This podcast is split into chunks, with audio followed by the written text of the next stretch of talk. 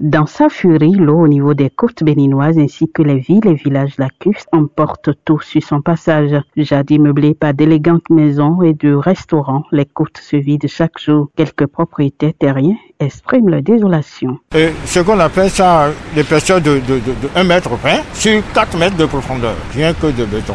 Allez imaginer, sur près de deux cents mètres. Et après ça, elle a continué le rechargement. Sinon, le quartier aussi serait atteint.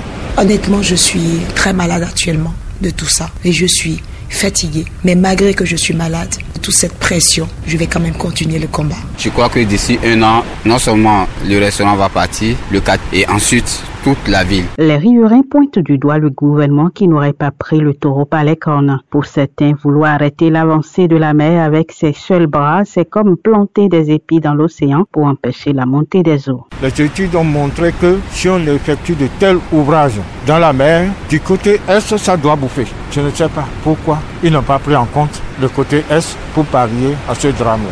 La mer ravage tout sur son passage depuis qu'ils ont érigé l'extension de l'épi. Et je regrette beaucoup parce que je pense qu'on aurait évité tout ça si on avait pris la peine de sécuriser, de protéger le quartier en, est, en faisant des brises-lames comme ça se fait partout. C'est en tout cas pour aider les pays comme le Bénin à sécuriser leurs côtes que le programme WACA existe. Lancé en deux mille seize à l'occasion de la COP vingt et un, le programme de gestion du littoral ouest africain a pour objectif d'aider les pays à obtenir les financements et l'expertise dont ils ont besoin pour parvenir à assurer une gestion durable de leur zone côtière. Selon Biojarama Moussa, spécialiste du programme au Bénin, on note de belles avancées. Nous avons repoussé l'océan de deux cents mètres par rapport à sa position initiale. Les travaux qui ont été réalisés dans le cadre du projet WACA peuvent être euh, subdivisés en deux types d'ouvrages, à savoir les ouvrages terrestres qui, qui regroupent les ouvrages de type épi et les ouvrages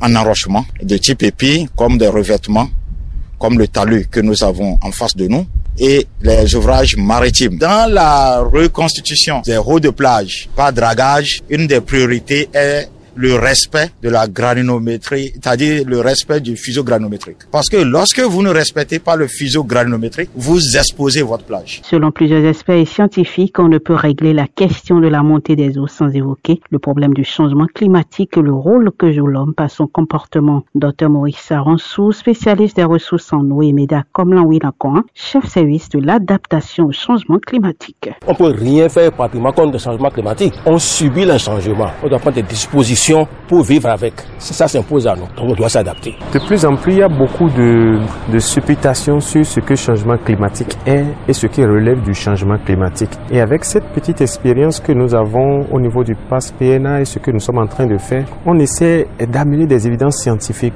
de documenter le processus et en recherchant des preuves pour voir qu'est-ce qui relève du changement climatique. En deux mille cinquante, là, est-ce qu'on aura une meilleure maîtrise de l'eau? Est-ce qu'en deux mille cinquante, on aura une meilleure gouvernance par rapport à aujourd'hui. Perte de territoire, phénomène migratoire, danger pour les écosystèmes côtiers, changement climatique sont les conséquences néfastes de l'érosion côtière. Une question d'intérêt public contre laquelle le Bénin se bat et les réponses certainement ne viendront pas de Dubaï où se termine la COP vingt-huit. De Cotonou, Jeanette Fleur dans les Pouvéos, Afrique.